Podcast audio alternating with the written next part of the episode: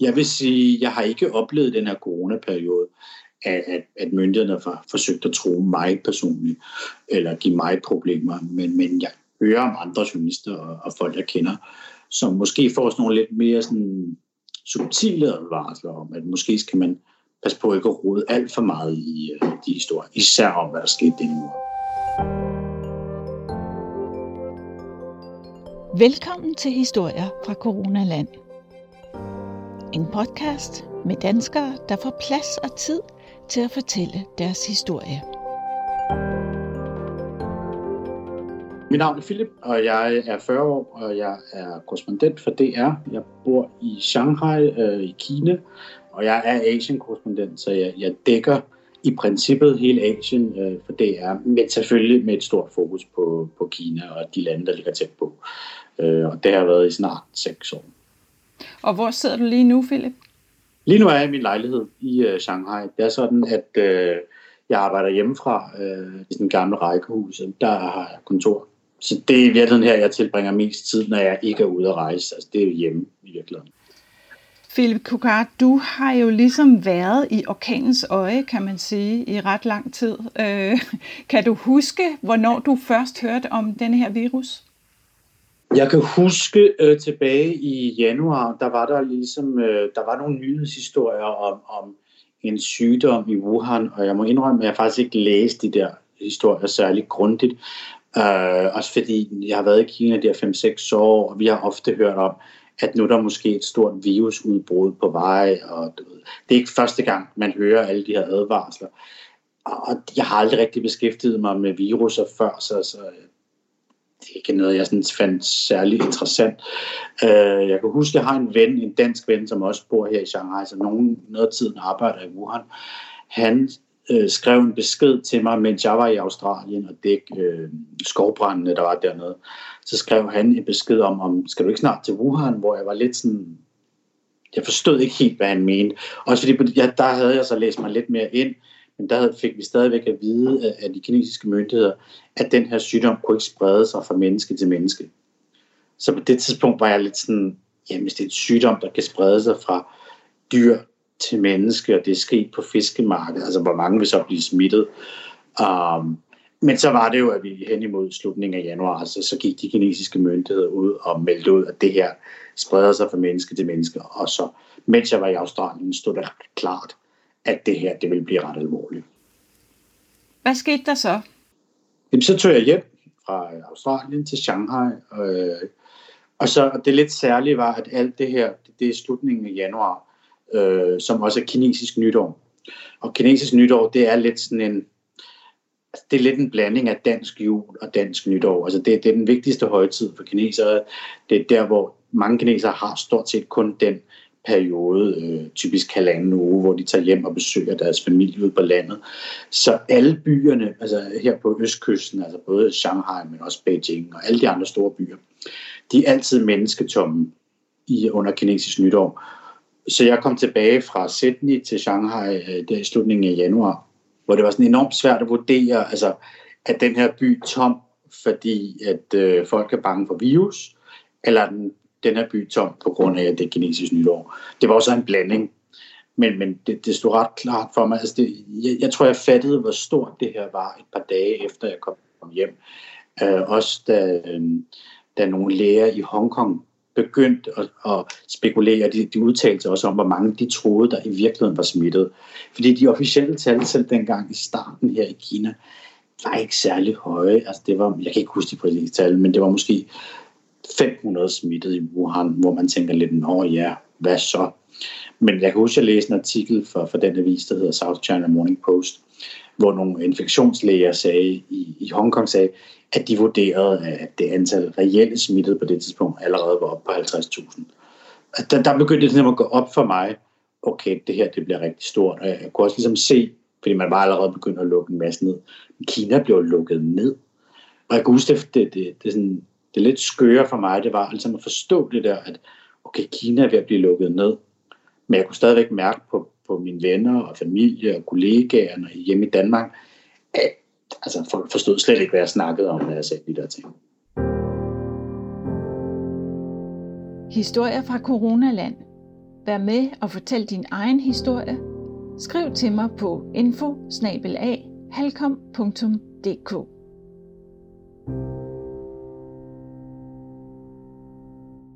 Jeg kan huske selv, at jeg sad på Twitter og så nogle forfærdelige videoer, der kom ud fra Kina i starten af januar, tror jeg det var allerede, med folk, der bare lå på gaden og faldt døde om og krampede og sådan noget. Er det noget, du har oplevet? Jamen, de videoer kom i virkeligheden øh, i starten af februar. Det er der, de der videoer begyndte at komme ud. Øh, og det er jo så øh, i virkeligheden, det var jo så tegnet på, at, at der noget var rivragrusende galt, og at også de meget lave tal, der blev rapporteret fra Wuhan til at starte med, slet ikke passede.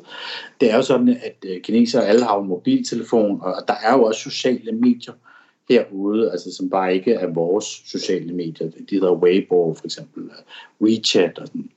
Og, og folk uploader en masse, og det så vi også det i starten af februar, at folk simpelthen uploadede de her videoer, især for hospitalerne i Wuhan, som var det rene kaos.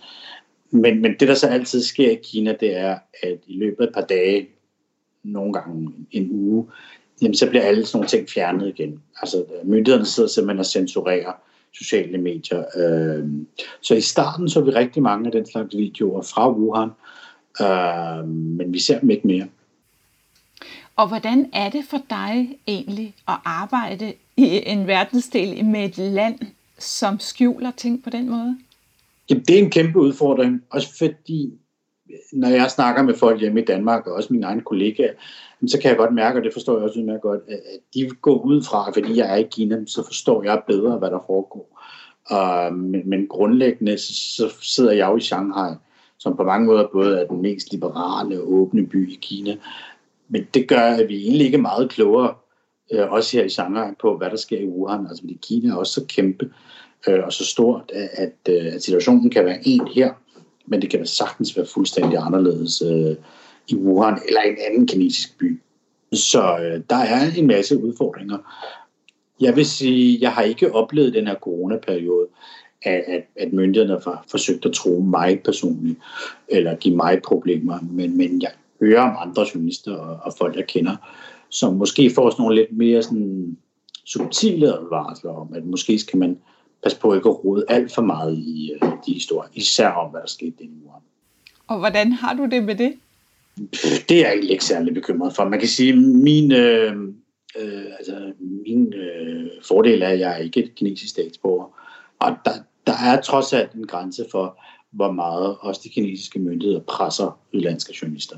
Men, men selvfølgelig, øh, jeg skal jo tænke på folk, der er omkring mig, øh, folk, der måske hjælper mig eller arbejder sammen med mig øh, som er kinesere, øh, fordi det er langt mere kompliceret for dem. Jeg kunne læse, øh, at i går, det, vi optager det her den 24. april, i går tror jeg det var, at du tweetede omkring nogle kinesiske journalister, som har været forsvundet i lang tid. Er det nogen, du kender personligt? Nej, det er det ikke. Det vi så i faktisk mange af de videoer, som, som du også har set, og som man sikkert også har set hjemme i Danmark på sociale medier, øh, fra Wuhan der i, i begyndelsen af det her øh, voldsomme udbrud. Det var i virkeligheden nogle borgerjournalister, altså nogle af dem var, var, var uddannede journalister, men nogle af dem var også bare altså folk med en mobiltelefon, der optog, øh, når de gik hen på hospital for at besøge deres bedstemor og lagde det på nettet. Det var dem, som i virkeligheden øh, rapporterede om, at situationen var langt værre i Wuhan, end, end, end det, man fik at vide af de kinesiske statsmedier. Øh, men de forsvandt stort set alle sammen. Altså, der var en, en håndfuld af dem, som var, også blev ret kendte her i Kina og i omverdenen. Lige pludselig fik de jo ekstremt mange øh, følgere. Men, men det, der skete efter en uge eller to, det var, at de stort set alle sammen forsvandt. Og hvilket jo dybest set er et tegn på, at de er kommet i husarrest eller bliver arresteret. Eller det, der er værre? Ja, vi, vi ved ikke rigtig noget om, hvad der er sket med men, men typisk er det første skridt i Kina, øh, hvis myndighederne er vrede, det er, at du simpelthen enten kommer i fængsel, eller at du kommer i husarrest og får taget alle øh, dine computer og telefoner fra dig. Og så var der en af dem, der dukkede op her efter to måneders radiotavshed i går, eller for nogle dage siden, øh, hvor han så fortæller i en video om, at øh, han er rigtig glad for politiet, og de har passet godt på ham. Og og det, det alle, der kender Kina, ved jo udmærket godt, det er jo ikke noget, han frivilligt øh, sidder og siger i en, øh, i en video som den. Men det der måske også er, øh, som også er værd at sige, det er jo mange af de her han var faktisk uddannet journalist og har også arbejdet for kinesisk tv. Så jeg tror, han har måske godt vidst, hvad konsekvensen er. Jeg tror, mange sådan almindelige, nogle lidt folk, der ikke sådan har beskæftiget sig med, med medier før i Kina, så måske går ud og filmer en masse ting, måske siger nogle kritiske ting om regeringen på, på internet. Jeg tror ikke, de har tænkt igennem, hvad det vel kan få konsekvenser for dem. Lytter til historier fra Coronaland. Philip, er du selv rask? Øh, ja, det, det går jeg ud fra, men, men grundlæggende så ved vi jo ikke, altså, det, om vi har corona. Jeg er jo blevet testet, da jeg kom tilbage fra øh, Thailand for øh, en måned siden, øh, hvor jeg var negativ. Men, men selvom at, at min test var negativ, fordi jeg havde 37,4 i en måling ude i lufthavnen, så røg jeg jo i, øh, først på hospitalet og, og øh, så i karantæne på et senere tidspunkt. Det sjove er jo, at jeg, jeg snakkede også med en her i lørdags, øh, hvor jeg kom til det, for jeg tror, jeg har ikke noget bevis for det, jeg tror, jeg havde corona øh, tilbage i januar, øh, da jeg kom tilbage til Danmark øh, fra nytår. Øh, jeg havde en meget underlig influenza i over en uge, hvor jeg så sagde til, til en her i lørdag, jeg tror, jeg havde det i januar, hvor han blev bange for at være i nærheden af mig. Altså, der, der er sådan mange idéer om, hvor farlig corona er. Corona er jo ikke farlig for alle mennesker. Og det tror jeg måske er lidt ulempen med alle de ting, der er sket i Kina, det er, at der er en enormt stor uvidenhed om, hvad corona egentlig er. Kan du ikke lige fortælle kort om, øh, om den rejse, du kom tilbage fra øh, i Thailand? Da, det, det, det gik ikke helt som forventet, da du kom tilbage. Nej, altså det var en måned siden, hvor jeg kom tilbage fra Thailand. Jeg har været i øh, Bangkok i to uger. Øhm, og så jeg vidste sådan set godt, da jeg, kom, da jeg skulle tilbage, at jeg skulle testes. Øh, jeg vidste også, at der var en pænt høj sandsynlighed for, at jeg ville komme i karantæne. Men, men jeg håbede på, at jeg kunne komme i hjemmekarantæne, sådan som de fleste, eller som alle mine venner er i, eller var i på det tidspunkt. Og herude i, det er ikke bare i Kina, men også i Thailand og alle mulige andre lande, der svæver de jo meget til de her temperaturmålinger.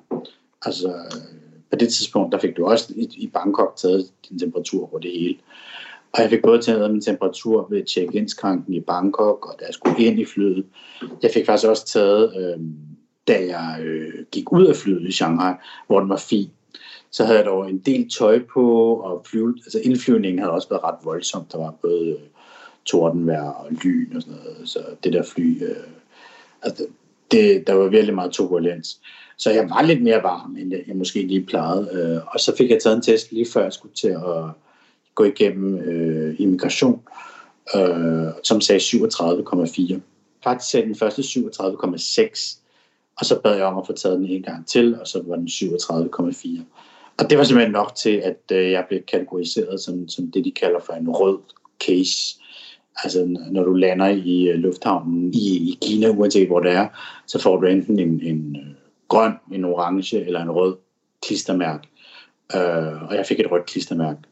Så det, det simpelthen svarer til, at øh, du ved, jeg nærmest, altså jeg var corona mistænkt. Øh, og så kom jeg så to døgn på hospitalet i, øh, i nærheden af lufthavnen, øh, hvor jeg fik taget en masse test og jeg tror også, det der chokerede mig, og måske egentlig ikke så meget, at jeg blev testet, men at, at det der hospital var ret uhygiejnisk, øh, overholdt ikke, øh, vil jeg sige, sådan basale regler for, hvor man måske indlogerer øh, mistænkte coronapatienter. Også fordi for eksempel det badeværelse, jeg, jeg skulle bruge, var tydeligvis ikke blevet rengjort.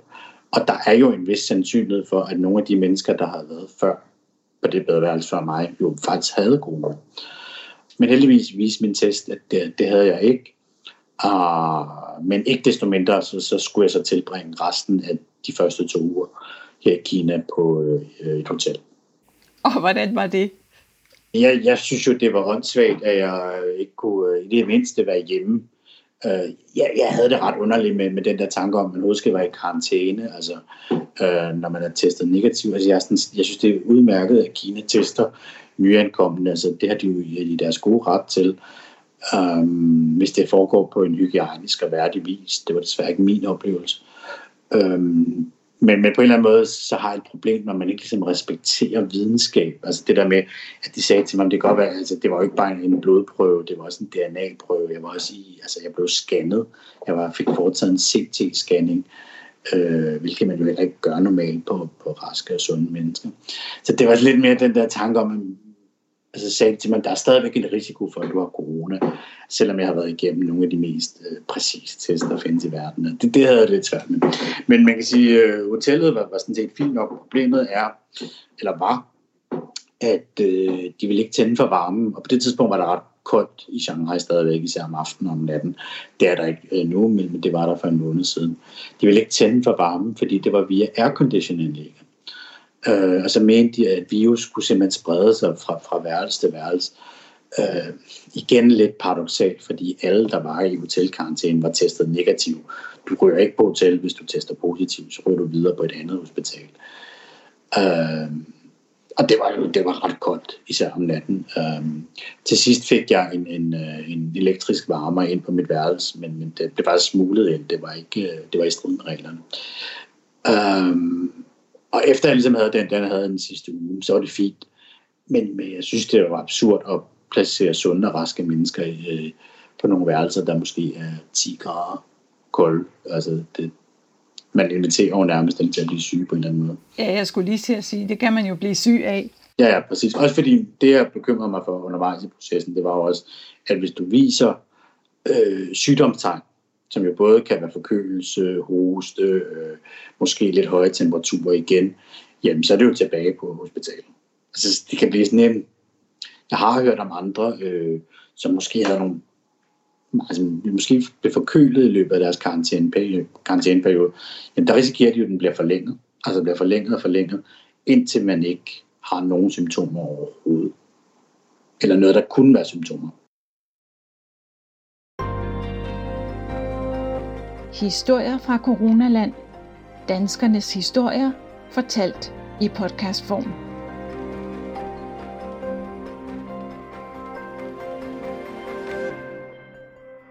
Hvad, hvad bringer den nærmeste fremtid for dig? Det, som er den store udfordring øh, i den kommende tid for mig, det er at kunne rejse rundt i Kina.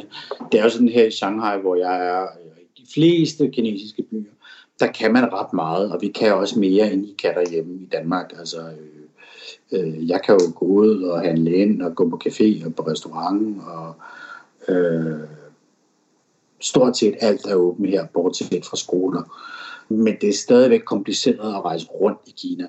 Altså, du risikerer stadigvæk øh, at komme i karantæne, hvis du kommer til en ny provins, eller hvis du kommer tilbage til der, hvor du bor. Øh, der er nogle byer, der kræver, at du har en opdateret øh, coronatest, altså der, der beviser, at du er negativ. Øhm, og man kan sige, nu har jeg ligesom rapporteret om, hvordan er situationen her i Shanghai nu bliver det interessant at se, hvordan er det i andre Kina, dele af Kina, hvordan ser det ud i Beijing, hvordan ser det ud i Wuhan, altså alle de her ting. Det, det er ligesom det, den næste store udfordring. For lige nu kan jeg jo ikke, vi kan jo heller ikke rejse ud af Kina, fordi øh, Kina har lukket grænsen for udlænding øh, på ubestemt tid, så hvis jeg rejste ud, ville jeg ikke kunne komme tilbage. Så uanset hvad, så, så skal jeg være i Kina øh, formentlig næste måned, halvanden måned, øh, uden at kunne rejse ud. Øh, så min næste plan, det er ligesom at forsøge at rejse i Kina. Og her til slut, øh, hvis vi så kigger på, øh, på dig på et personligt plan, hvad giver dig håb for fremtiden øh, efter post-corona? Jeg vil sige, at sådan som det er lige nu her i Shanghai, der begynder det at minde utrolig meget om øh, livet før corona. Og det er forår, og det er godt vejr, og der er varmt ude på terrassen. Altså, så på den måde synes jeg, at der er mange sådan, positive tegn. Så kan man måske øh, bekymre sig for, om der kommer en anden bølge. Øh, men for mig, der er den helt store den personlige udfordring, det er jo, om jeg kan komme tilbage på sommerferie til Danmark. Altså det, det er faktisk det, jeg tænker mest på. Øh, jeg skulle have været tilbage på påskeferie. Jeg skulle også have været til min nervøs konfirmation i maj. Det er så heldigvis blevet udskudt til, til efter sommer. Men, men jeg ved faktisk lige nu ikke, om det lykkes mig at komme hjem på sommerferie i juli eller august. Fordi en ting er, at flyene begynder at flyve. Det, det, det tror jeg egentlig nok, de skal. Men hvis det kræver, at, du ved, at jeg først kommer tilbage til Danmark, skal tilbringe to uger i karantæne, og så også risikere to ugers karantæne, når jeg kommer tilbage til, til Shanghai, ja, så er det spørgsmål, om det er det værd. Men, men det er jo lidt skørt. Jeg får ikke set mine, mine forældre, eller min søster, eller mine nevøer siden december. Øh, hvilket bliver, altså det her det bliver uden tvivl den længste periode, jeg er væk fra Danmark. Philip Kokari, jeg krydser fingre for dig, og tusind tak, fordi du ville være med. Det var så lidt. Tak fordi du lyttede til historier fra Coronaland. Vil du støtte podcasten med et valgfrit beløb? Find historier fra Coronaland på sitet tier.dk, altså 10er.dk, og hjælp mig med at få formidlet flere gode historier fra danskere.